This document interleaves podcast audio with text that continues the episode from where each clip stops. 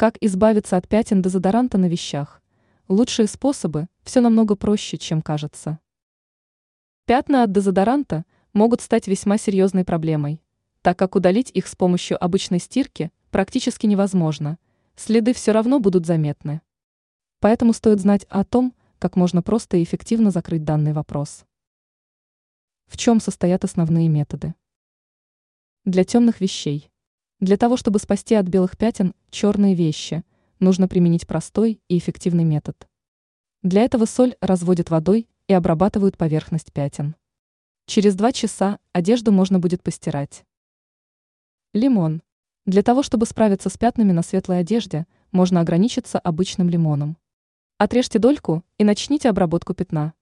После стоит выждать от 10 до 20 минут и приступить к стирке. Гель для посуды.